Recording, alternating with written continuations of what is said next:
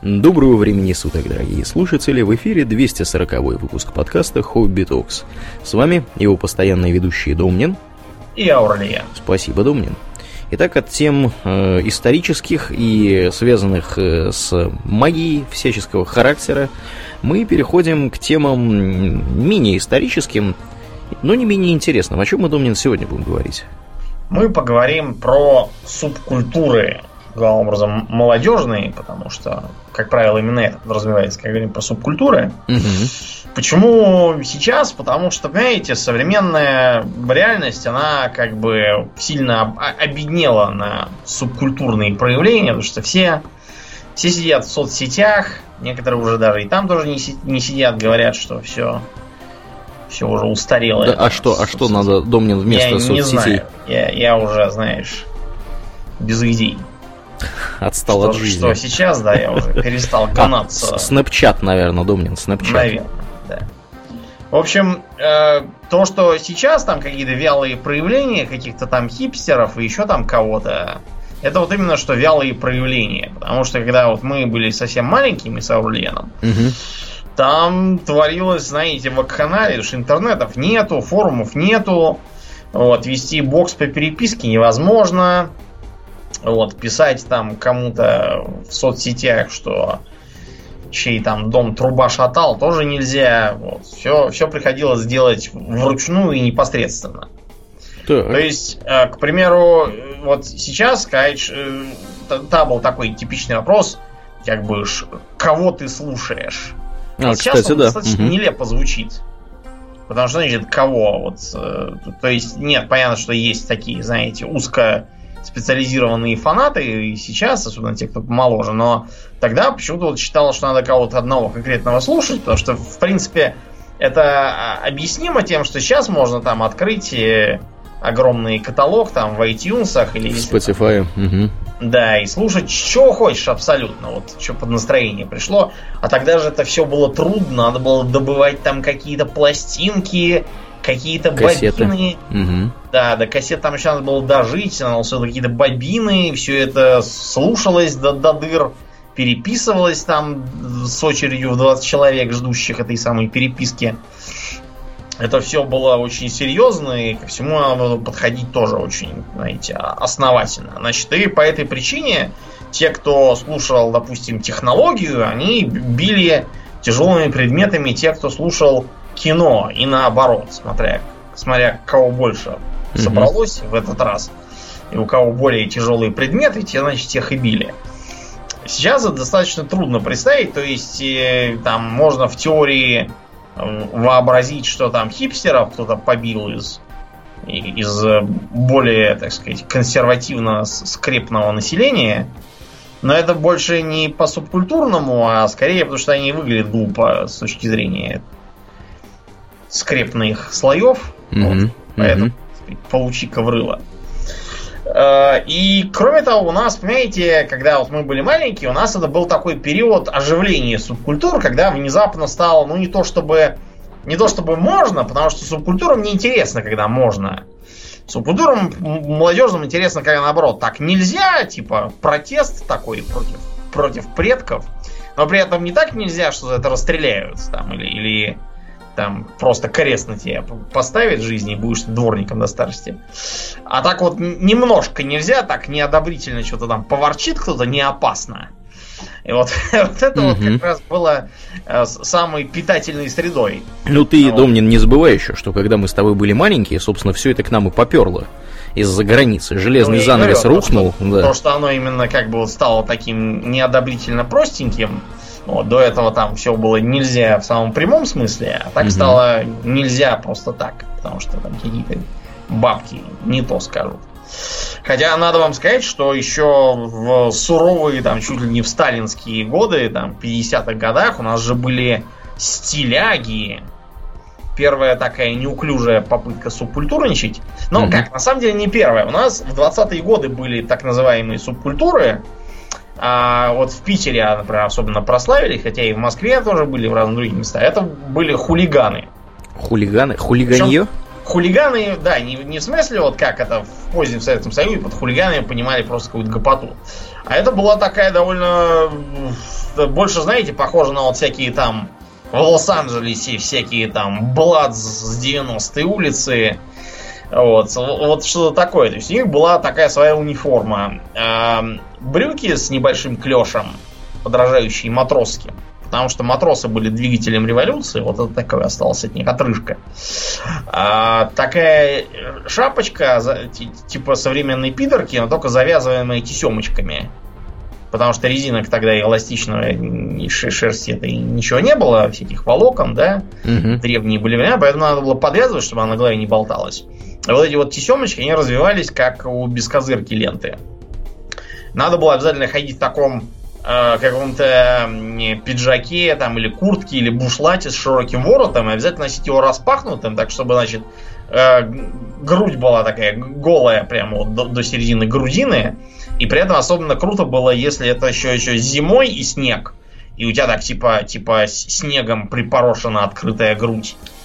Типа, типа ты крутой. Сейчас это звучит по-идиотски все, разумеется, но тогда это было массовым движением, там какие-то были страшные прямо проблемы из-за них, они постоянно на всех нападали, там стрелялись, грабили, резали, убивали, кончилось там тем, что там какие-то репрессии массовые обрушили на них, все это постепенно разогнали.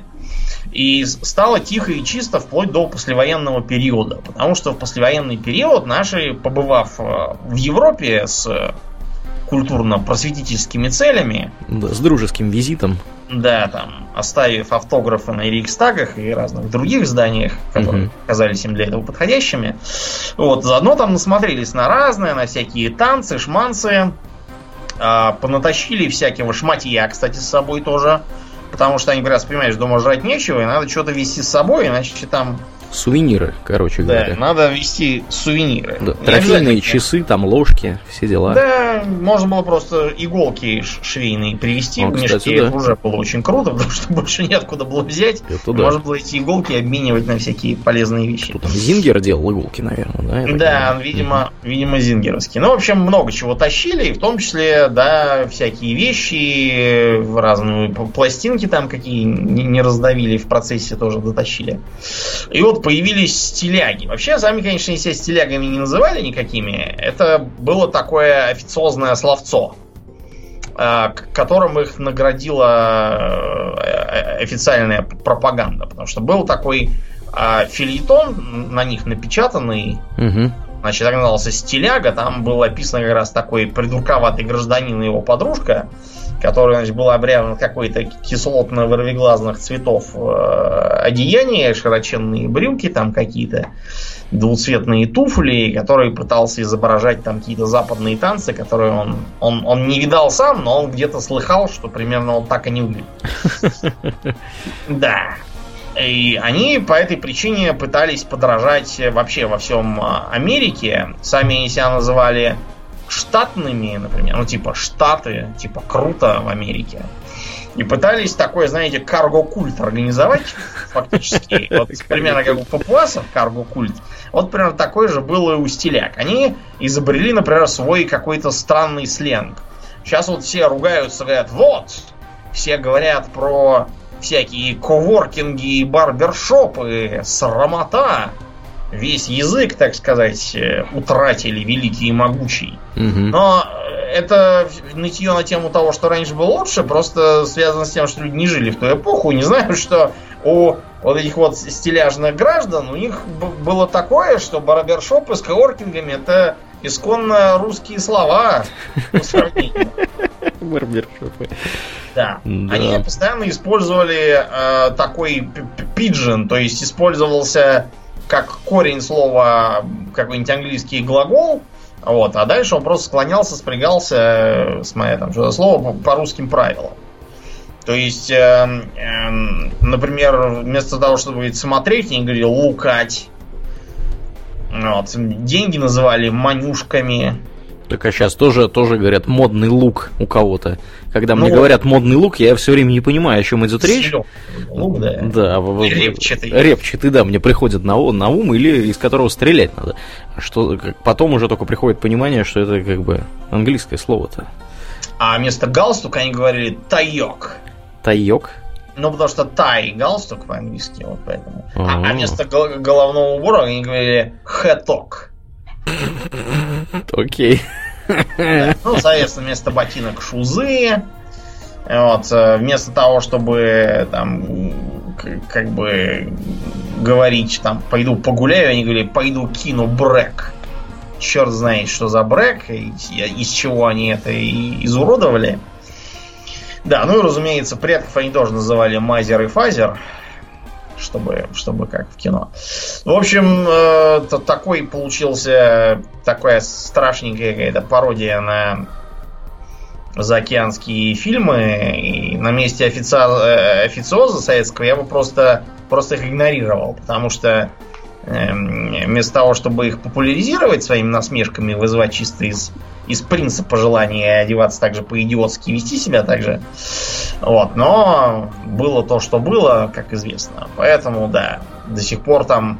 Кстати, части из этого самого жаргонца просочились в типичный говор хиппи, которые там говорили, что, мол, у нас бед только один, так что вы колданетесь на флоре спать. Да. Да, мощно. Мощно. Потом э, это, к счастью, как субкультура вымерла более или менее, э, несмотря на то, что само слово стиляга оставалось, и периодически э, во всяких сатирических там журналах их поминали и песочили. Мы с тобой, когда были маленькие, смотрели один старинный мультик про шпионов американских. Им там э, помогал стиляга и тунеядец какой-то. В одном лице, который очевидно. Вот, ну, там, там, там просто приписывалось кто и чего. Мгм. Он был не озвученный, там просто все это как комикс было оформлено. Вот там был стиляга и тунеядец, который был по-дурацки одет, носил длинные патлы. Вот, вытрясал бабки со своих предков стареньких, ничего сам не работал, ходил по ресторанам с бабами, вот, и наерил на гитарах. А Поэтому он по, по слабости, так сказать, был вовлечен в деятельность иностранной разведки. Но потом он исправляется под руководством э, идейно правильно. Го- Госбезопасности? Да, Точно. да, и начинает там ходить в какие-то полезные заведения. Я уж не помню куда. Но, в общем, факт то, что такое было, и мы это даже смотрели. Прекрасно.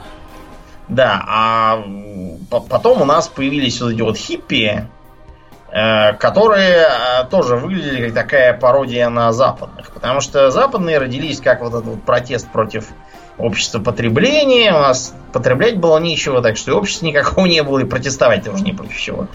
А против войны во Вьетнаме, которой у нас как бы не было, а потом, когда была война в Афганистане, это все уже кончилось, поздновато стало. Так что хиппи в основном занимались такой э, таким пассивным протестом против э, установок, что надо там учиться, трудиться, быть идейно бдительным. Вместо этого они не хотели вообще ничего делать. Вот, а хотели попивать портвейн три топора, вот, слушать всякую странную музыку типа Битлз, вот, и одеваться в какие-то отрепья, и отдаленно напоминающие что-то такое от западных хиппи. Значительно ближе к изначальной хиповой идее у нас была так называемая субкультура митьков. Митьков? Знаешь, да, знаешь, что такие митьки? Митьки? Дмитрии некие.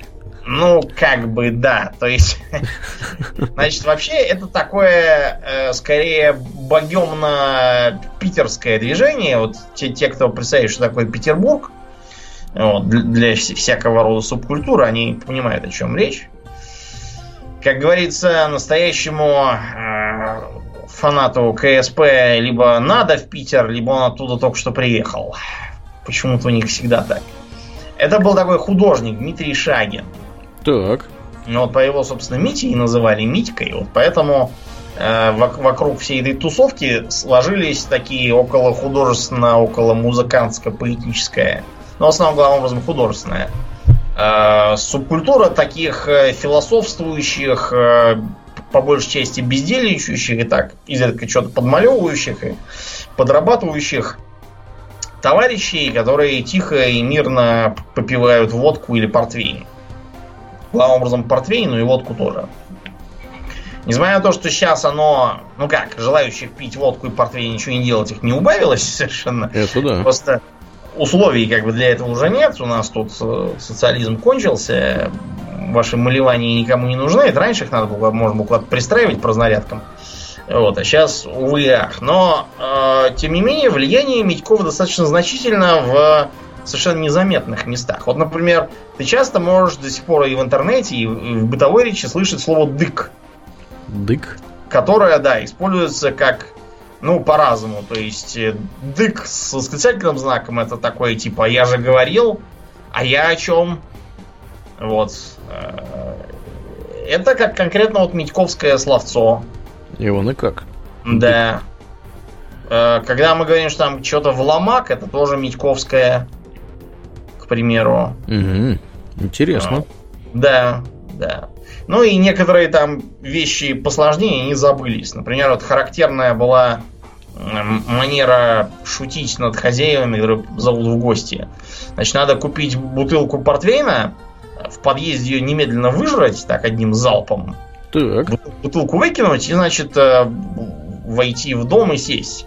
И это была шутка в том смысле, что приходил абсолютно трезвый человек, который почему-то без всякой твоей помощи и ничего не пил, превращался в твоих глазах в совершенно пьяного. Это, это как бы считалось смешно. А в 80-е у нас уже сложились полноценные ниферы. Это вот так называемые неформалы. В разном там ключе так или иначе в этом побывали многие. Как это ни странно, даже вот мой отец, да, мне показывал фотку, где он в каких-то клешах, в каком-то свитере, вроде как с оленем или чем-то таким, тоже модным, с длинными волосами и всяким таким. То есть такой тоже чутка неформальный. И, видимо, из-за этого он меня все, все убеждал, что с длинными волосами ходить не следует. Вероятно, себя вспоминал в этом возрасте. вспоминал и мысленно фейспалмил. Угу. Да, но вот у нас это было тоже что-то такое близкое к имитационному, потому что я помню, как вот отголоски этого докатились до младшей школы, где тоже все делились на металлистов или рэперов. При этом ни те, ни другие на самом деле не понимали, о чем вообще идет речь. Э, но это было типично. То есть те, кто рисовал в нашем детстве на стенах, вот опять же сейчас, да, примета времени. Сейчас, если на стенах что-то и рисуют, то какие-то немыслимые закорючки, которые типа должны намекать на глубокую внутреннюю индивидуальность малевальщика. Вот. Я когда это вижу, мне сегодня хочется сломать человеку руку за вот это вот все. Потому что если писало слово из трех букв, то там было хотя бы Э, хотя бы без претензий, было просто желание выругаться публично в письменной форме. И когда человек рисует какие-то крючки, отдаленно похожие на латинские буквы, и думает, что он от этого мега стрит арт, вот, мне кажется, это уже это даже хуже, чем слово из трех букв. Ну вот. А, так что в основном металлизм ограничивался тем, что где-то там, говорят, существует какая-то металлика, а, чтобы компенсировать эти, эти проблемы с доступом к собственной музыке, металл навешивался на себя. То есть э, всячески самодельно украшались кожаные куртки, которые удавалось там где-то раздобыть, там у отца выпросить какую-нибудь венгерскую куртку, купленную по большому случаю. Пришить на нее какую-нибудь там нашивку, украденную из чьих-то джинсов. Тоже сомнительного происхождения. Да, кстати, джинсы тоже. Обязательно. Джинсы нужно было какие-нибудь раздобыть. Можно индийские, если все плохо. их надо было обязательно выварить. Помнишь это вот варенье, чтобы они были белесами там? Слушай, ну при мне уже ничего не варили, мне кажется. У меня не было вареных джинсов, но у меня, в принципе, джинсов не было, скажем прямо. Ну, тут, тут в Москве, я тебе скажу, такой цирк наблюдался вот до, до конца 90-х на улицах, что я до сих пор не могу его забыть. Выглядело это все, конечно, ужасающе. Как вот из, не знаю, из с э, плакатов 80-х годов, вот примерно так оно и выглядело. Они, видимо, донашивали просто все то же самое, что было металлизм тоже встречал сопротивление официозной культуры. До сих пор помню, что в Яралаше тогдашнем был какой-то выпуск, где экскурсия на какой-то там э, склад металлолома была. И там, значит, металлиста случайно из школоты притянуло к магниту. Ну, вот этому, который на, на кране висит, которым металлолом перетаскивают с одного контейнера в другой. Угу. Это типа был такой юмор, что очень смешно. Да. Что не очень реально, но очень смешно. Да, не очень реально, но очень смешно. А в качестве противовеса им социального сформировались так называемые любера. Значит, любера изначально были э, движением скорее спортивным. Э, характерно, между прочим, не только для люберцов, люби, люберец, я не знаю, как правильно сказать. Лю, люберец, наверное, я так думаю. Люберец, не в курсе. Люберцы, да. они люберцы называются. Люберцы, да. Ну, в общем, эти самые люберы а, поначалу кучковались вокруг подвальных э, спортивных залов. Почему подвальных? Потому что в 80-е годы, ну и вообще до конца Советского Союза... Других и не было. Да, с э, видами спорта все было следующим образом. Были те, которые есть в с дюшорах во всяких спортивных, детско-юношеских каких-то там школ, чего-то там, не помню чего. Угу. Э, которые там учили всякому. Был, был бокс, например, да, причем попасть в этот самый бокс можно было только если у тебя нет троек. По крайней мере, в, в крупных городах, типа Москвы и Питера. Я не знаю, как там тех же Люберцах, может, там было попроще. А вот что касается, например, э, э, тяжелой атлетики, то она тоже была, но только в том смысле, как вот для пауэрлифтеров она была сделана. Всяких там жаботинских, да, косплеить. Но косплеить жаботинских молодежь уже не хотела, она хотела косплеить Шварценеггера. А Шварценеггер, он как бы не совсем то, что предписывалось. Один у нас тут тоже такой есть. В художественных а. фильмах снимается. Во. А, абсолютно. Абсолютно. Да. Так вот, да, ну, вот одного, видите, да, как ударило по башке этим, но в основном народ просто пытался чем-то таким заниматься, а, при этом не вступая ни в какие издюшоры. И для этого получался такой компромисс. То есть брался подвал, местные там Жеки, кто там еще был, а, получали в качестве отмазки обещание, что мы его сейчас благоустроим, ну то есть там выгоним крыс, там вычерпаем дерьмо, всякое, выкинем картошку, оставшуюся из 60-х годов, туда засыпанную, так там и изгнившую к чертовой матери. Э, проведем там освещение, вставим лампочки, не будем пускать гопоту, которая тоже уже любила по подвалам сидеть тогда. А сейчас все подвалы закрыты. Потому что иначе Опасность приедет, терактов. Да, какой-нибудь ваххабит и все взорвет. А тогда все было ходи не хочу, поэтому чердаки и подвалы, особенно подвалы, что чердаки всех старались запирать, ввиду того, что с чердаков можно при неловкости, особенно при алкогольном пьянении, свалиться и убиться. Из подвалов убиться некуда, кроме как с помощью своих же друзей. Поэтому они были более-менее открытыми. Ну вот и там в этих подвалах все открывалось. А комсомольцы ставили всякие галочки, что, мол, там какие-то, какая-то культурная работа якобы ведется. Этим товарищам было где заниматься. Там ставили шведские стенки, всякое полусамодельное, выпрошенное, списанное и так далее. Э, реквизит, там всякие штанги, и вот пытались там по-всякому заниматься. Многие, разумеется, там же убивались до смерти, там надрывались, ломались, всякие там грыжи диска все зарабатывали, но это неизбежно. Но в целом они выступали за как бы здоровый образ жизни, что нужно э, не пить, не курить, э, что там надо всех всем качаться, заниматься, правильно питаться, работать тоже там на каких-нибудь таких пролетарских местах, это тоже считалось считалось крутым. И при этом э, надо было еще специфически одеваться. Почему-то нужно было носить клетчатые брюки и кепки. Почему клетчатые брюки, я, честно говоря, понятия не имею. Но mm-hmm. это вот был такой стереотипный для Любера прикидец. А тогда же они включились и в идейную борьбу Потому что, несмотря на всякие там идеологические диктаты и тому подобное, думать, что, скажем, не, не у нацистов в Советском Союзе не было, это глупо. К примеру, подохший некоторое время назад Добровольский, более известный как Доброслав, Это де-факто такой крестный папа всех ведических нордических идиотов в нашей стране. Вот он с 50-х годов начинал не с ведических нордических, а с просто нордических. И организовал, по-моему, в конце 50-х какую-то национал, какую-то там партию, которая, в общем, выглядела как обычная гопота.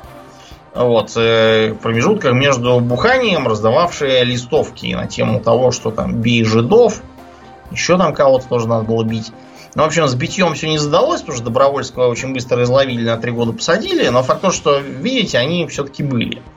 Когда к 80-м годам э, пресс немножко поубавился, это все-таки не эпоха Сталина и даже не Хрущева, э, в Москве, поскольку у нас тут всяких бездельников э, полно, да, вот расплодились всякие странные группы тоже э, чисто больше не, не из э, любви к, к нацизму и арийской расе, а чисто из протеста против э, сложившегося порядка, потому что если там если КПСС говорит, что Гитлер был плохой, мы будем на зло бабушке считать, что он был хороший. Да, а это на самом деле распространенное явление, когда публика начинает примыкать к кому подряд исключительно из протестных настроений. После крушения Советского Союза и большей части коммунистических режимов на нашей планете, народ, э, как ни странно, подался в ваххабиты в больших количествах, uh-huh. вот, которые раньше могли бы, так сказать, переметнуться в западных странах, имеется в виду из западных стран, естественно. Э, те, кто раньше мог, так сказать, идейно протестовать против консюмеризма, империализма и прочего, начинали работать с советской разведкой, теперь они все едут в Сирию, значит, воевать на стороне ваххабитов, uh-huh. вот, и, так сказать, протестовать таким образом. Ну и потом можно вспомнить госпожу Новодворскую, покойную. Жалко, она была смешная. Так вот, начинала госпожа Новодворская вовсе не с того, что боролась с кровавыми негодяями в Кремле, а с того, что была пламенной коммунисткой и э, требовала, чтобы ее направили для вооруженной борьбы. Куда? С империализмом. Ну, куда, не знаю, в Латинскую Америку или еще куда. А, то есть она готова была с автоматом, так сказать, выступать. Ну, с, ее, с ее рожей там было сразу понятно, что ничего кроме с автоматом ей, в принципе, интересного в жизни не предстоит. Поэтому... Ну, в общем, ей сказали, знаете, что будет гораздо полезнее для мирового коммунизма, если вы будете учиться, работать и сидеть тихо мирно. Этого она не вынесла и, и поняла, что все неправда, и надо срочно бороться против нее. Ну, то есть, вот, вот, вот это оно и есть тоже. Есть люди, которым надо обязательно плыть против течения, неважно куда, чего, главное, чтобы бороться и страдать. Так вот, э, люберы э, прославились, так сказать, в широком смысле как раз после того, как они в 82 году около памятника Пушкину э, сразились с этими самыми неонацистами. Ивана как? И победили да. их? Да, говорят, что победили. Ну, и, и, их было и больше, они были гораздо спортивнее, чем неонацисты. Они все-таки занимались спортом, да, качались и все такое. Угу. Таким образом, люберы себя осознали как такие, знаете, просоветских таких традиционалистов там, или лоялистов, или еще что-то в этом духе. То есть э, появился такой образ мысли, что надо, значит, ездить в Москву, где все, все прогнили, продали советскую родину-то, вот, где всяких там неформалов, металлистов и прочих развелось, и, и волосанов ходят там, портвейн жрут на улицах, сволота.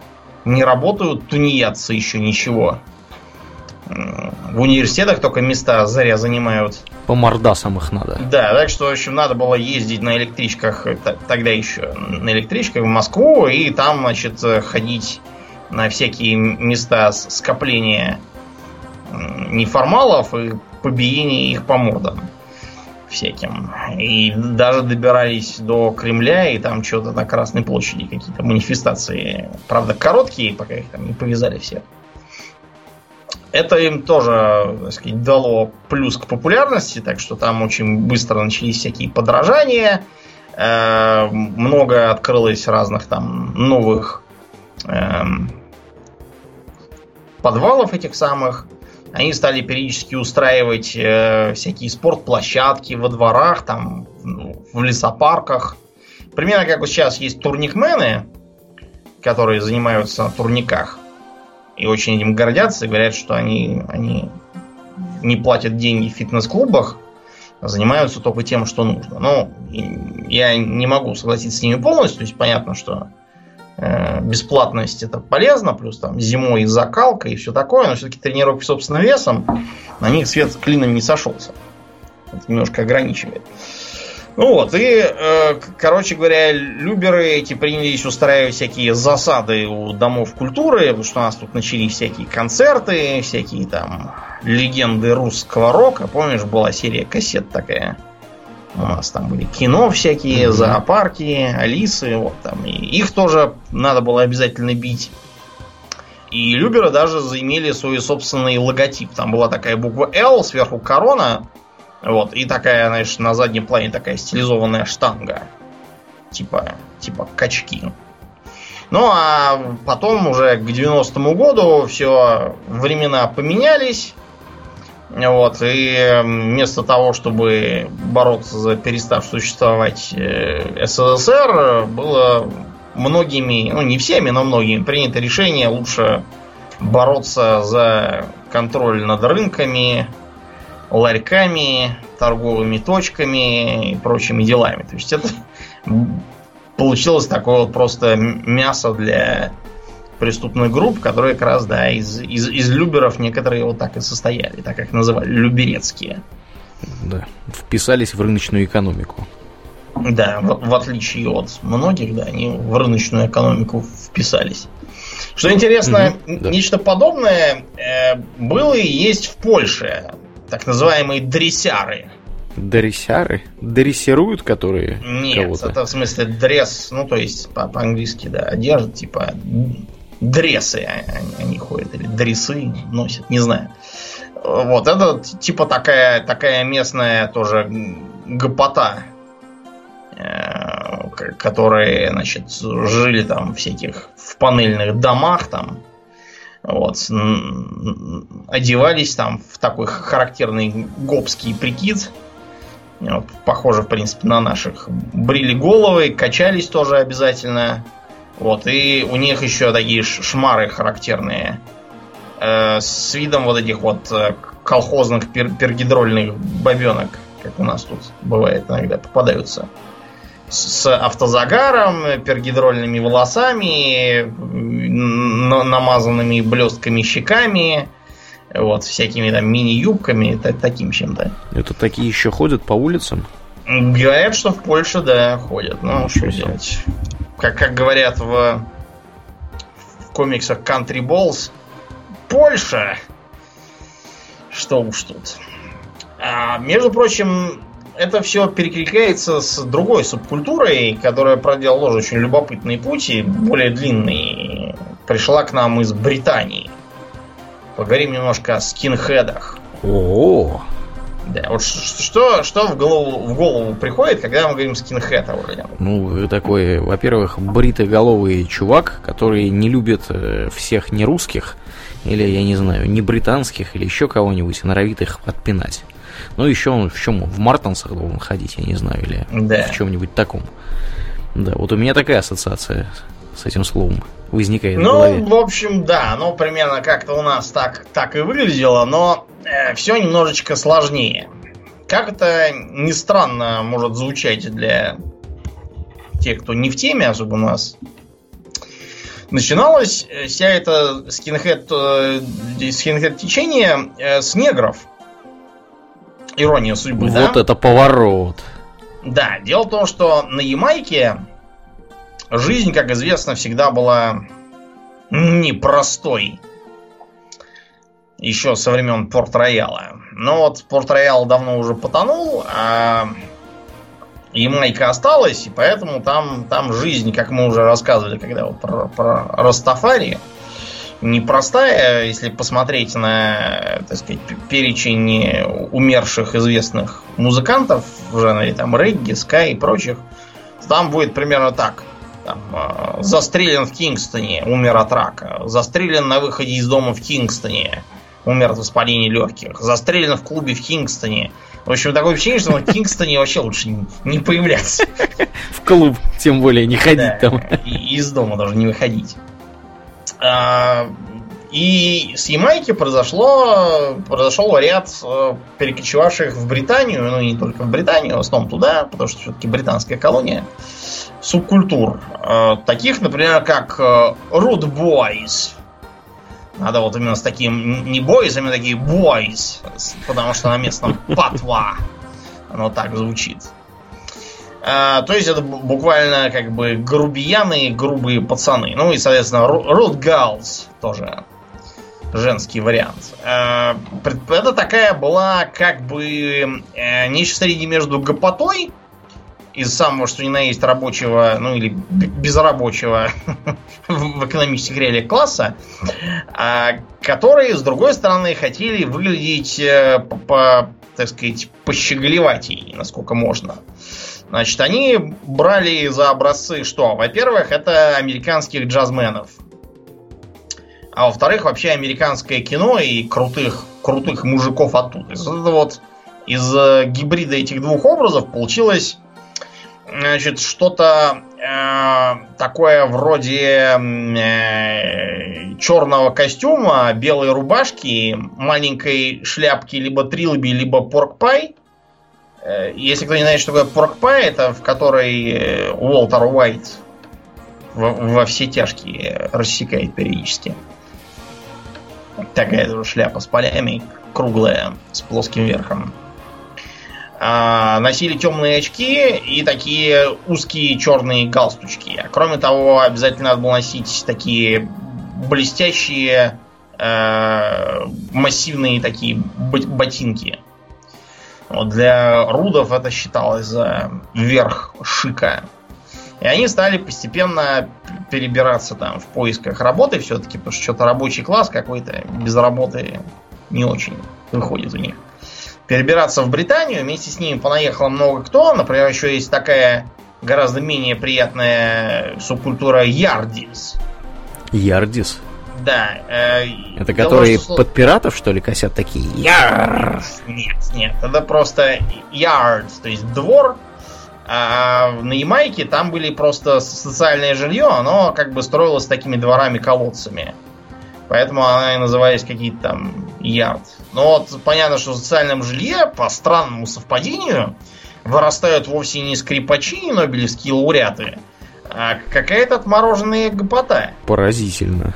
Да, так вот, поэтому Ярди на Ямайке и в Британии тоже, когда они приехали, это такой гражданин в кислотных цветов спортивном костюме, вот, с какой-нибудь полусамодельной пушкой, с дредами, кучей там золотых цепей, персней, так, такая вот нар- наркоторгующая отмороженная гопота.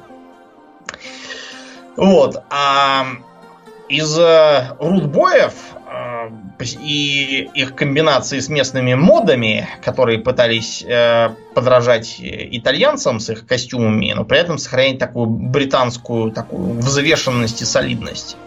Вот и появились первые скинхеды. Э, поначалу они себя так не называли, это было, опять же, экзоэтноним, так сказать. Э, то есть их так назвали в какой-то газетной публикации. Они называли hard mod. Э, что как бы означает моды которые, типа, более крутые, ну и с другой это такая игра слов, которая означает, что типа жесткий режим. И как-то так. А, они одевались э, в модные по тогдашним меркам бренды, достаточно дорогие. Обязательно носили подтяжки, причем подтяжки не широкие у старичья, а такие очень узкие, щеголеватые. Часто носили галстуки бабочки, рубашки с отложными воротничками, Э, делали всякие странные стрижки. Не брились еще наголо, это потом пришло. Но вот именно такие стрижки с выбритыми частями головы, с выбритыми висками, допустим, с выбритыми затылками.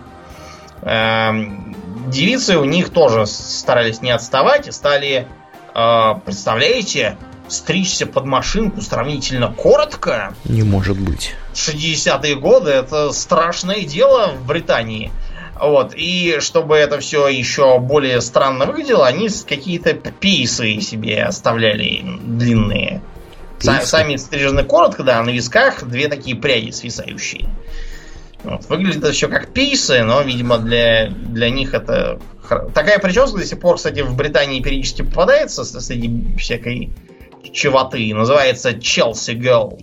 Вообще, судя по тому, насколько часто Челси фигурирует во всяких чарских темах, там, там такое в этом Челси, что Южная Бута во времен расцвета и то кажется за очень продвинутое. Да, не знаю, я в Южном Бута во времена его рассвета бывал, ничего со мной не случилось как-то. Ты Думаю. бывал там по две недели в год? Бывал. Ну, не знаю. Ладно, окей. Ну так вот, а еще важной деталью были тяжелые башмаки. Э, тут сразу двояко. Во-первых, это так называемые были рабочие башмаки тяжелые, потому что многие из них были потомственными докерами.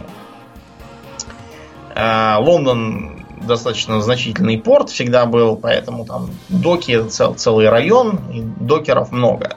Но вот они в таких вот башмаках как раз рассекали. Всякие грузчики, там разные другие товарищи все весь этот рабочий класс, он как раз таких щеголял и такими гордился. А кроме того, такие башмаки были очень полезны для отплясывания под пришедшую с ямайцами музыку. Ска и рокстеди. Это вот из чего потом современный регги вылез. Различать очень легко. Рокстеди это как бы ска, которые замедлили в два раза.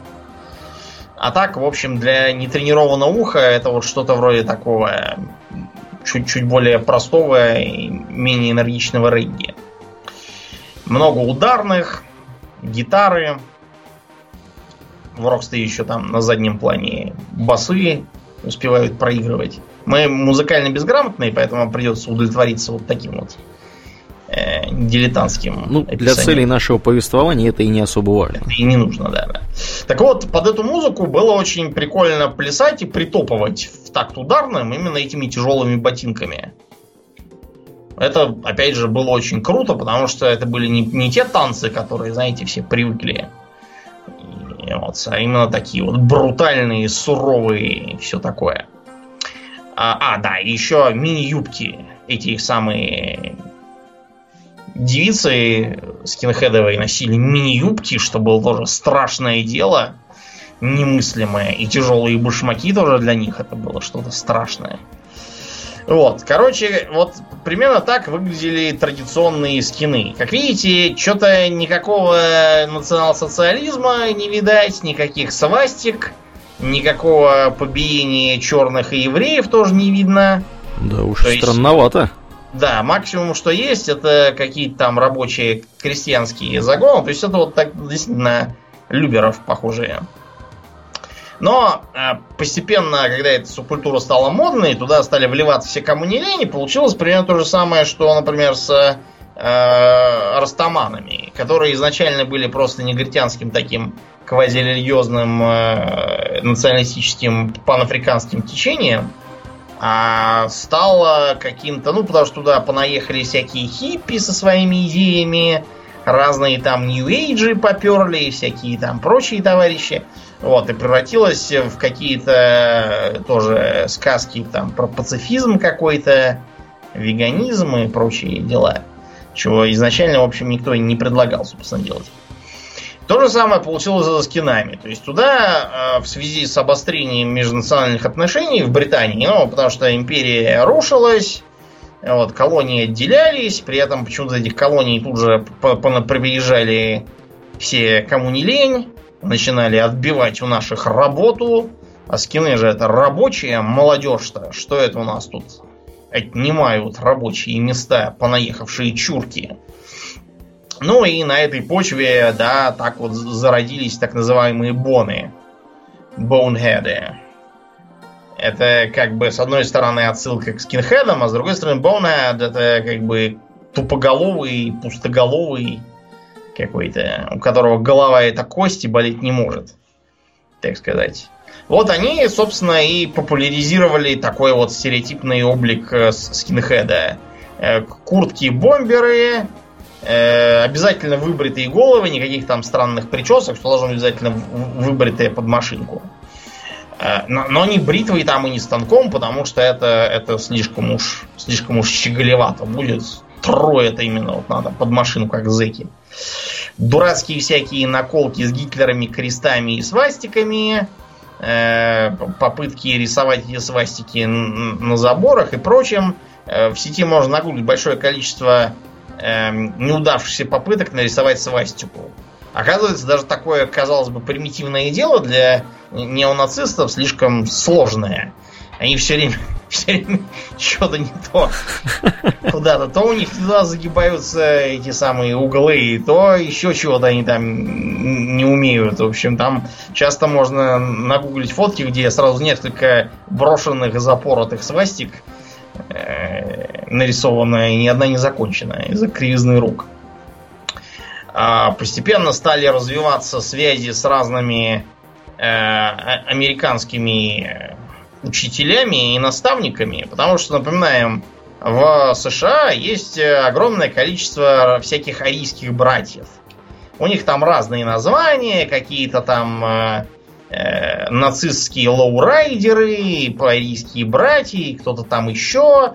Вот, но все это э, ОПГ, сильно завязаны на тюрьмы, например, как наша воровская культура завязана на места заключения, так и вот эти арийские братья все оттуда же.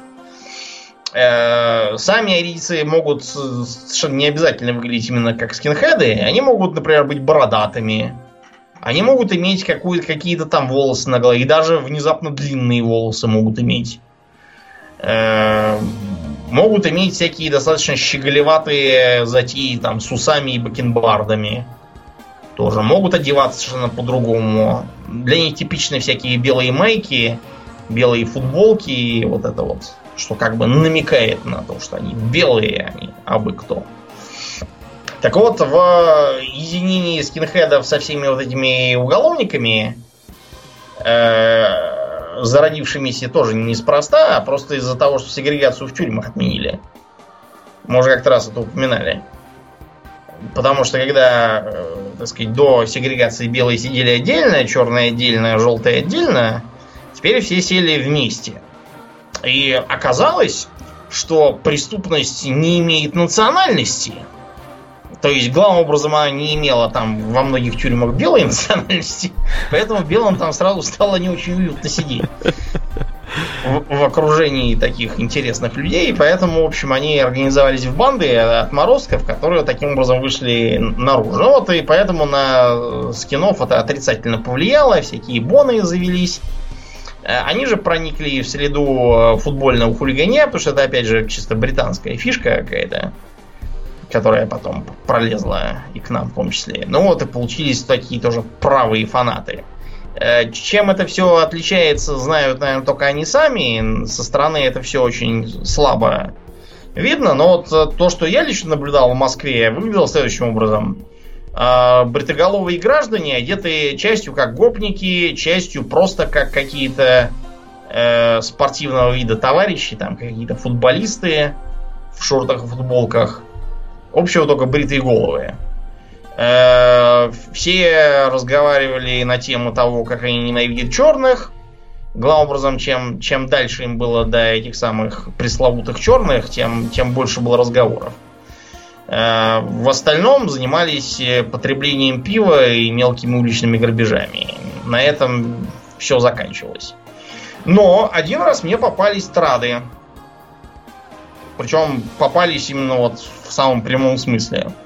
В метро, значит. Попались? Ко Прямо ты загонял их куда-то, они тебе попались в лапы в твои в цепкие? Не, в метро, на станции метро Ясне в окрестностях мне попались. Почему-то я им очень понравился чем-то. И а, они, в общем, стали, стали меня очень э, радушно приглашать на какие-то их там вечеринки. Приняли тебя за своего. Да, ну, э, там что-то раз... музыку дали послушать, я не очень понял в их музыке, что они там давали, там какие-то вопли были, по-моему, какие-то. Может быть, это просто я в метро из-за шума плохо слышал и не понял всего величия. Смысла может воплей. Да, что-то там такое орало, или, может, наушники были плохие, тут трудно сказать. Я даже не помню, что это был за плеер. Может, был кассетник какой-нибудь там убитый, в, нем что угодно будет звучать, как вопли. Может, там действительно что-то хорошее такое наигралось, не могу сказать. Ну, в общем, меня как зазывали, зазывали, но поскольку я не очень как-то хотел посещать с непонятно кем сборище, они меня все склоняли к тому, что там у них якобы баб очень много, и, и все они там такие поборницы фрилав. Но я уже, к тому времени примерно представлял, как выглядит типичная поборница фрилав, и я знаете, даже в том возрасте как-то старался держаться подальше. Но, тем не менее, впечатление производили, в общем, нормальное. Особенно на общем фоне в ту эпоху, знаете, встретить кого-то э, вменяемого, не матерящегося через слово и, в общем, достаточно дружелюбного в метро это было нехилым достижением на рубеже 90-х нулевых. Да, так что трады у нас все-таки тоже существовали. Какое облегчение узнать да. это. А, более того, есть еще так называемые шарпы. Шарпы? Это стрелки, да. стрелки Шарпа? Не, есть ну, такой сериал. Шарпы это аббревиатура на тему того, что они не любят бонов. Mm-hmm. Типа, и пробивают им в щи с вертушки, пояснив словами «не люблю бонов», потому что они угорели почему-то там. Э, не помню уже, как там было это копипасти про мытище. Там как раз это про скина было традиционного, который пробил в морду некому Бону из идейных соображений. Так вот, шарпы отмечаются тем, что у них на футболках, бомберах и прочих местах нарисован шлем, как у спартанцев. Почему-то. Не помню почему. Э, предполагается, что они типа все яростные антифашисты, стараются там бороться с, с нацистами, расистами и всем таким. Э, я некоторое время назад, ну, некоторое время, лет на 15 назад это было, когда меня все это вообще интересовало, я пробовал это все поизучать, но, в общем, я не очень понял, кто там кого избивал и за что. Но я понял, что там, там очень много кого-то били и, и регулярно. Такая, такая была непростая жизнь. Тогда же появился сайт Антифа, который потом 20 раз менял домен, я не знаю, на каком он сейчас, если его опять не запретили. Вот, но, в общем, а, они были и якобы там какие, каких-то нацистов побивали. А надо вам сказать, что нацисты на самом деле тогда действительно существовали, сейчас уже о них ни слуху, ни духу. А в ту пору в Москве, например, были и даже настоящие теракты. К примеру, вот на на Черкизовском, по-моему, короче, где вьетнамцев много на каком-то базаре, произошел натуральный взрыв самодельного взрывного устройства. И один из э, взрывников сейчас сидит где-то там в черном дельфине или где там. Надеется выйти когда-нибудь. Может быть. Хотя, по-моему, оттуда никого не выпускают никогда. Одного выпустили. Да? Угу. Какого-то непонятного гражданина. Непонятно, почему его выпустили. Каким-то там странным соображением. Руководство этой самой колонии очень недовольно, потому что они гордятся тем, что от них никто оттуда живыми не уходит. А тут такая вот подстава от законодателей. Что-то там напортачил Верховный суд. Ну ладно. Это, угу. да, это как бы не наш вопрос. Ну вот, а потом э, понаснимали огромное количество фильмов, которые должны были теоретически очень ругать всяких боунхедов и расистов, типа там Ромпер-Стомпер про Австралию. На самом деле там кроме Рассела Кроу, э, вот, который там которого в основном их там бьют какие-то вьетнамцы, я так помню. Они там сами кого-то не разбили, но в основном били их набегающие орды. И американская история X, по которой, в общем, можно понять, что кругом одна мразь, не связывайтесь ни со скинами, ни с черными бандитами, и в тюрьму тоже старайтесь не садиться. Никогда. Вот. Такая вот, такая интересная субкультура, когда на нее издалека смотришь. Да и близко к ней не подходишь. Да, но у нас-то общение было в основном не со скинами, по, по понятным причинам, а с другой тоже популярной, довольно известной, прославленной отечественной субкультурой с разнообразными толкинистами и ролевиками. Были такие. Да, значит, с толкинистами и ролевиками у нас все, как обычно, своим путем. То есть в принципе, оно по странам везде одно и то же. То есть, э, даже он есть аналоги наших ведических нордических дурачков в разных местах. Всякие виканцы в Британии, и не только в Британии. Всякие там варги и викерницы, поджигающие церкви в Скандинавии во имя Тора или кого там, Одина. Не иначе. Да, ну, в общем, да, всякие странные персонажи, угоревшие по ролевым играм есть везде, но не знаю, у нас просто как-то, видимо, сыграла роль то, что э, Толкина у нас спознали сравнительно недавно, и это открытие вызвало просто там цунами. Значит, э, э, во-первых, э, появился такой своеобразный э, смешанный такой фэндом. С одной стороны, там были фанаты конкретно Толкина. То есть э, э, такие, которые вот по без «Властелина колец» просто жизни не мыслили, э, именовали друг друга Гэндальфами и Арагорнами и дрались за то, кто будет Леголасом каким-нибудь там или Элрондом. А с другой стороны, там были вот такие вот протореконструкторы, которые пытались мастерить там всякие э, кольчуги, шлемы, мечи, щиты, луки, пытались всем этим по мере возможности овладеть. С третьей стороны, там были именно вот ролевики, то есть, которые хотели отыгрывать некую роль. А, и упирать скорее на вот такой вот отыгрыш, а не на общую театральную атрибутику которая в любом случае была отстоем, то есть э, какие-то сделанные из кривой эстонской лыжи, как-то говорили, мечи, какой-то там матрас, обернутый вокруг себя, это типа эльфийский плащ, э, футболка с Арией там или с Цоем, которая ни к селу, ни к городу, но почему-то надевалась, наверное, на каждого второго из этих э, так называемых толкинистов. Плюс 5 к защите. Ты чё? Угу, да. Э, обязательно кроссовки тоже, потому что что уж без кроссовок-то. Ну а как еще по лесам-то бегать? Угу. Да, это все делалось по лесам, потому что, понимаете, вне лесов там можно было пасть жертвой непонимания. Вот, а в лесах, во-первых, никого нет, а во-вторых, тебя далеко не видно. Поэтому можно, можно заодно изобразить, что это там какой-нибудь фангорн там или там Лориан или еще что-нибудь такое. Да, а сам ты Арагорн и прячешься да, от всех. Эм, при этом, помимо Толкина, еще был такой ряд произведений, который тоже оказал влияние. Э, например, почему-то в тему пошел Роберт Асприн со своим великолепным мифом. Не знаю почему, потому что на самом деле ничем не похож на высокое фэнтези. Такая довольно едкая пародия на не столько на фэнтези, сколько на окружающую нас реальность. А вовсе не.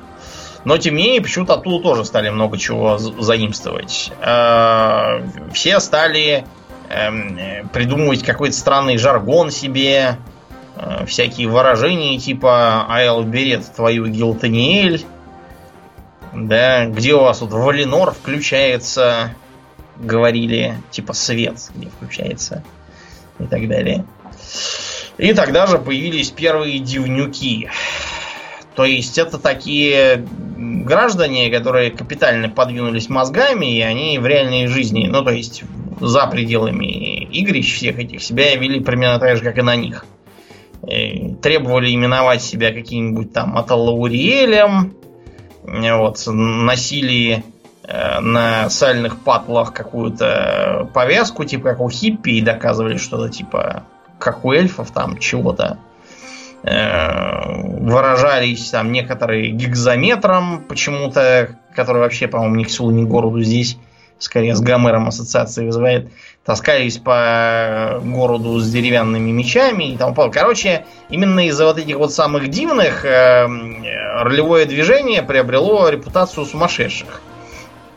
И потом очень долго в периодической прессе, как только речь заходила про ролевиков, сразу вспоминались какие-то дурачки с фанерными мечами и тому подобное. А еще алканавты вспоминались Домнином. А, ну да, то есть э, э, это все обязательно сопровождалось постоянным буханием бесконечным. Пилось все то же самое, что и обычно, в основном портвишок и пиво, иногда водка. Вот. Э, частью этим злоупотребляли и продолжали потом злоупотреблять те граждане, которые э, хотели быть типа файтерами или конструкторами, но поскольку у них с, с общим уровнем культуры было все плохо, они обычно делали следующим образом. Э, разделялись, так сказать, ну не разделялись в смысле, а выделялись своим снаряжением, которое в целом подражало пехотному там примерно 14-15 века. Потому что его можно сравнительно, сравнительно просто, недорого и правдоподобно, что, кстати, важно, сделать.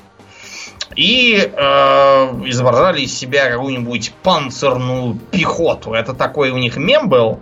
Панцирная пехота. Обязательно через И надо писать. Э, потому что в, этом, в этой роли можно, не выходя из нее, э, много бухать, материться и скверно себя вести. И не надо ни стихи там читать, ни глаза закатывать, ни руками помывать, да, как всякие дивные эльфы. Можно просто быть собой, но только в, в шлеме с алибардой там с какой-нибудь и в ватнике. Это очень удобно. Прям скажем. Но из-за этого же они дороги вот этого первоначального фэндома окончательно разошлись. То есть те, кто хотел быть панцирной пехотой, отправились бугуртить в свою сторону. Э, вот те, кто хотел э, отыгрывать роль, э, им было, во-первых, противно одновременно с этими вот пьяными, а во-вторых, и они не хотели иметь ничего общего с сумасшедшими, которые себя в жизни называют ауэриэлями вот, и тому подобным. С другой стороны, сумасшедшие жаловались на то, что их не понимают, не ценят, не любят, не видят, э, не признают, что они являются э, реинкарнациями каких-то там эльфийских героев там или, не знаю, полководцев волшебной империи людей, которые были были сосланы в, эту, в этот бренный мир за грехи. Кстати, судя по их прыщавости и косорылости и прочему, грехи, видимо, были ужасающие. Серьезные были грешки. Вот. А, некоторое время пьянство развивалось в нескучном саду, которое они, кстати, успели перенять в Эголодор. Вот. Нескучный сад закончился тем, что там какая-то была полицейская облава, кого-то там хватали, кого-то вязали, кого-то даже побили слегка дубьем. Потом выставляли кордоны, чтобы они не вздумали вернуться. Ну, потому что всех окрестных жителей, надо вам сказать, что прямо на нескучный сад выходят жилые дома. Вот я, знаете, завидую этим людям. Живут мерзавцы в самом нескучном саду. В таком козырном месте.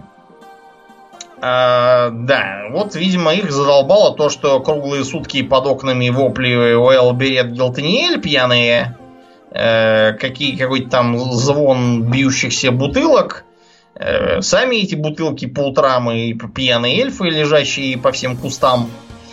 Вот, все это, видимо, заманало, поэтому они спровоцировали полицейскую облаву.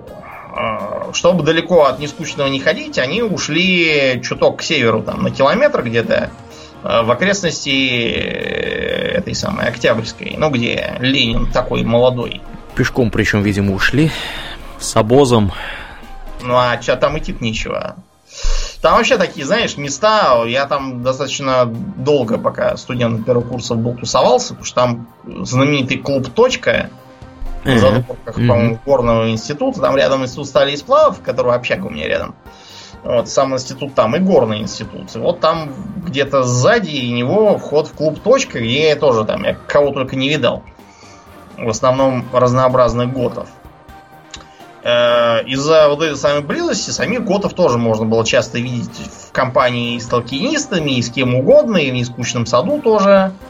Э, вот, в основном тоже за пьянством и э, за уничтожением своих нарядов. Потому что как раз была мода на эм, всяких там псевдо-викторианских утонченных готес во всяких там сетчатых перчатках, кружевах и корсетах.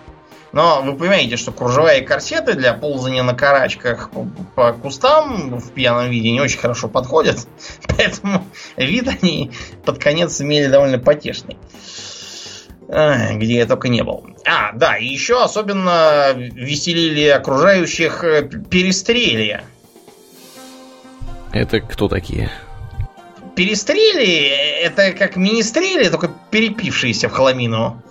В основном. Значит, э, э, перестрели это были музыканты, ну или те, кто думал, что они музыканты, из числа всяких там толкинистов, ролевиков. Вот, в основном с гитарами, хотя некоторые, да, там были кто с флейтой, кто там с арфой даже бывали. Кто на костылях. Кто, кто с чем. И, в общем, они там пытались избрать из себя нечто вроде министреля Лютика из, из Ведьмака, там, или, может, не знаю, какого-нибудь какого какого-нибудь там еще министреля и играли песни. Значит, частью это было что-то своего сочинения, в основном ужасное. Э, частью это были переделки всякого э, общеизвестного на фантазийный лад. Например, у нас с тобой был как раз знакомый перестрель-то. Так, окей. Из Курска, если ты помнишь. Так, так, окей. Да, на самом деле, не, он классный мужик, мы его всячески уважаем и все такое. Это просто так пришлось, но э, он э, такой был достаточно интересный срез вот этой субкультуры. Давайте его для примера приведем. Значит, во-первых, э, это склонность обязательно отыгрывать какого-нибудь персонажа, на которого ты вот кардинально не похож. То есть, если вы кривой, косой, горбатый и прыщавый, то вы, разумеется, эльф, так сказать. Какой вопрос тут может быть? А если вы наоборот, высокий, э, длинные светлые волосы, довольно симпатичные, хорошо сложенные, то вы кто? Орк. Орк? Почему? Да. Я не знаю почему. Почему-то он был орк. Принципиально. Орк. И любил петь песни, переделанные, например, с э, этой вот песенки КГБшных солдат про, про мордорскую сталь. И мы ее здесь не можем процитировать, что там в основном матюги. вот, но, вот примерно такое все пелось. А, частью были всякие песни там про наемников, привыкший сражаться не жнет и не пашет, хватает иных забот что-то там такое. Э, вот. И он даже участвовал в реконструкциях. Он mm-hmm. все нас пугал там всяким, что там кто с ширинкой приехал в штанах, их сразу заворачивают. Да ладно. Да. Потому что не было ширинок там тогда-то. Что кто-то там ходил пьяный, приделавший два светодиода к своему посоху у зеленых, и приставал к спящим пьяным с вопросами, не нужен ли вам темный маг-целитель или темный жрец-целитель. Не помню, кто такой там был. Неплохо, да, неплохо. Еще он плел кольчуги, причем не из шайбы, а именно из проволоки. И угу. даже их впаривал, я не помню, то ли за 3000 они стоили тогда. Это довольно неплохие были, на самом деле, по тем временам. Слушай, а это ведь другой ведь персонаж, не тот, который кольчужную перчатку нет. делал.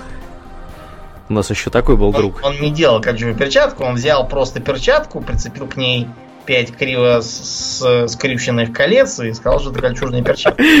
И получились у него там почти, почти на два кольца меньше, чем у гномов. С уроном выдано было. Да, это было смешно. Не комплект. Не, этот был серьезный, то есть он не просто там деревянные мечи всякие тесал, он, в общем, довольно, довольно активно этим занимался. Так вот, может, могут там подумать, что мы так как-то неодобрительно говорим про, про перестрелей. На самом деле, из них многие вышли вполне хорошие музыканты и целые коллективы. Э, страшная тайна, канцлер Ги, например. Кто это? Ну, я выложу в группу там. Это певица, она поет, например, с э, группой Брэган Дерт ты можешь, можешь даже можешь даже понять, откуда это название украдено. Брэгендерт. Да. Подсказка, по-моему, оттуда же, откуда и Дрис Даурден. А, окей, окей. Угу. По-моему. Сальватора. Угу. Да, я, я могу сейчас перепутать, но, по-моему, оттуда. Э, некоторые другие, правда, такое совпадение, практически все эти нормальные, в общем, современные артисты, эм, они относятся к своему перестрельству былому примерно так же, как Сильвестр Сталлоне к тому фильму, который ему любят напоминать. Ну, то, где он в порноке-то снялся поначалу. Сильвестр Сталлоне? Да, да. Ничего себе. То есть он как порноактер начинал карьеру свою, хочешь он, сказать? Он не, он не любит, когда ему напоминают. Может, может ударить его в морду. Да. Если ему напоминать об этом. Обычно, когда кто-то вспоминает где-нибудь в комментариях, сразу кто-то постит э, фотку с э, таким, знаете, страдальчески недовольным столом и подписью «Ну я же просил!» Вот, да, ну, в общем, да, вот такие были времена, то есть кто-то, у кого таланты были, те вышли в таланты, кто-то, у кого ничего не было, те так и остались пьяными горланами и всяким таким. Э, Сейчас оно, ну, как вам сказать, оно не то чтобы вымерло, я имею в виду то, что оно вот на таком э, кастрюльно-лыжном уровне уже все не действует, современную школоту этим не увлечешь. А у нас появились зато очень хорошие реконструкторские ивенты. Самый, наверное, известный это турнир Святого Георгия. Я не знаю, может быть, даже в этот раз мы на него и пойдем, а может быть не пойдем. Не знаю, посмотрим. А он когда проводится? Думаю, Весной. Весной? Окей. А когда можно турнир проводить? Не, не сейчас же. Не знаю, может, летом, осенью, я не знаю. Ну, летом все уже, видимо, разъехались, а вот весной, там, в мае, он там, самое в Коломне у нас. То есть это самый натуральный вот рыцарский турнир, все аутентичное. То есть, а там На прямо и соревнования происходят? Да, да, да. То есть вот сели на коней, копья, на перевес, Мгм. щиты, там, шлемы, покатились, шарах, кто-то вылетел из седла. Ничего себе. А есть там свалка там 5 на 5, 10 Бугурт? на 10? Да, бугурт. Ну, был пока, я не знаю, может сейчас уже нет, но факт то, что я смотрел, так сказать, отчеты, с Бугуртом нам все в порядке. Вообще, э, я тебе должен сказать, что Бугурт, ты за него напрасно переживаешь. Как раз Бугурт есть всегда, Мгм. практически. Потому что он, во-первых, самый простой, Ну, это да. не надо это ни да. коней да, никаких, ничего, знай, там, ломись. А во-вторых, он самый веселый для публики, очень легко можно найти и желающих, и зрителей. Оно все очень весело. Правда, он, конечно, травматичный, но тут ничего не поделать. Так что, видите, как из всякой ерунды, в общем-то, проросло что-то хорошее. Тут и музыканты годные, и вон, ивент какой замечательный. Мгм. Да, и, и интерес к, к реконструкции и всякие там. И, кстати, к настольным ролевым играм тоже, потому что он у нас раньше был, когда все это расцветало в лесах, оно расцветало в том числе потому, что расцвести за столом, э, побивая Демогоргона, Дима Демогоргена, да, этого самого, э, было, ну, как, переводов не было, по-английски никто не петрил, достать было трудно, впечатление было подпорчено всякими там видеоиграми, которые казались за нечто более крутое.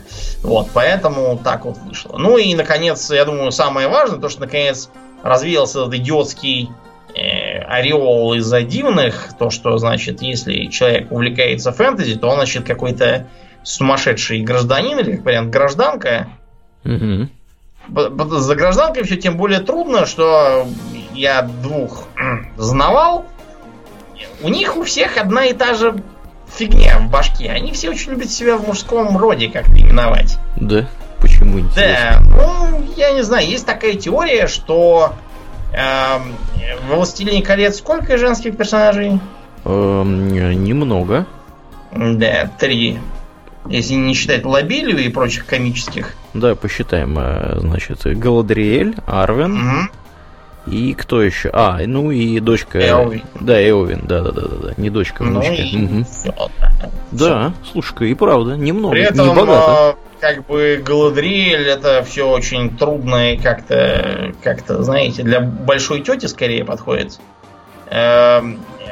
Арвен в книге вообще почти никак Не участвует. описывается. Ну да, и да. ничего так не делает. В фильме ее насовали. Мгм. А, а вот э, с Эовин, которая как раз в книге больше всего, с ней что происходит? Ну Что, она там мочит всех направо и Она налево. одевается мужиком для Да, начала, и да. потом уже мочит. Да, так, и есть. что, м, да, в общем, я- и теория, довольно стройная, на мой взгляд. Оно, в общем, ничего, в принципе, нет наплевать. Надо только всякие смс стирать, когда тебе приходит что-нибудь типа там я не верю, что нужен тебе не только для секса. Быстрее, быстрее стирать. Кто-нибудь увидит, черт знает, что подумает. Да, в общем, чудовищные Да. были времена. в нашей юности, видите, вот сейчас такого ничего нет. Сейчас это рассказываешь и дико вспоминать. Ага. Какие-то там пьянки в нескучном, перестрели, какие-то там люберы. Да ладно, пьянки в нескучном. Пьянки в лесу под, под э, Тверью пьянки в нескучном. Вот, вот у нас тоже были персонажи, которые там в лесу у меня на даче, да, устраивали все эти мероприятия. Вот, там леса большие, э, и можно там много всего намутить. Так что, да, были и такие. Вот. Да, ну, в общем... Говоришь, не, в нескучном. Больше... Я как-то, как-то раз вот, Домнин, э, еду с дачи, а там вылезает целая, я не знаю, бригада этих э, товарищей, кто с мечами, кто с посохами, кто с ушами с накладными, кто с чем, короче говоря. Я начинаю грабить электричество. Ну, причем я поразился, а у них там качественно все сделано было, костюмы неплохие, прям я порадовался за чуваков. Сразу видно, что не только бухали в лесу, вот, но еще и что-то отыгрывали. Да, да, да. Так что, в общем, да, мы будем надеяться на лучшее. Ну, в общем, это было, это было классное время, это было ужасное время. Как там перефразируем известного, известную цитату. А, как, как было тогда уже не будет, ибо интернет и прочие дела. И я не знаю, может быть оно и к лучшему, конечно. Так что, в общем, если вы не застали в силу возраста ту эпоху, слушайте и ужасайтесь. Да. Ну или завидуйте, да, как вам.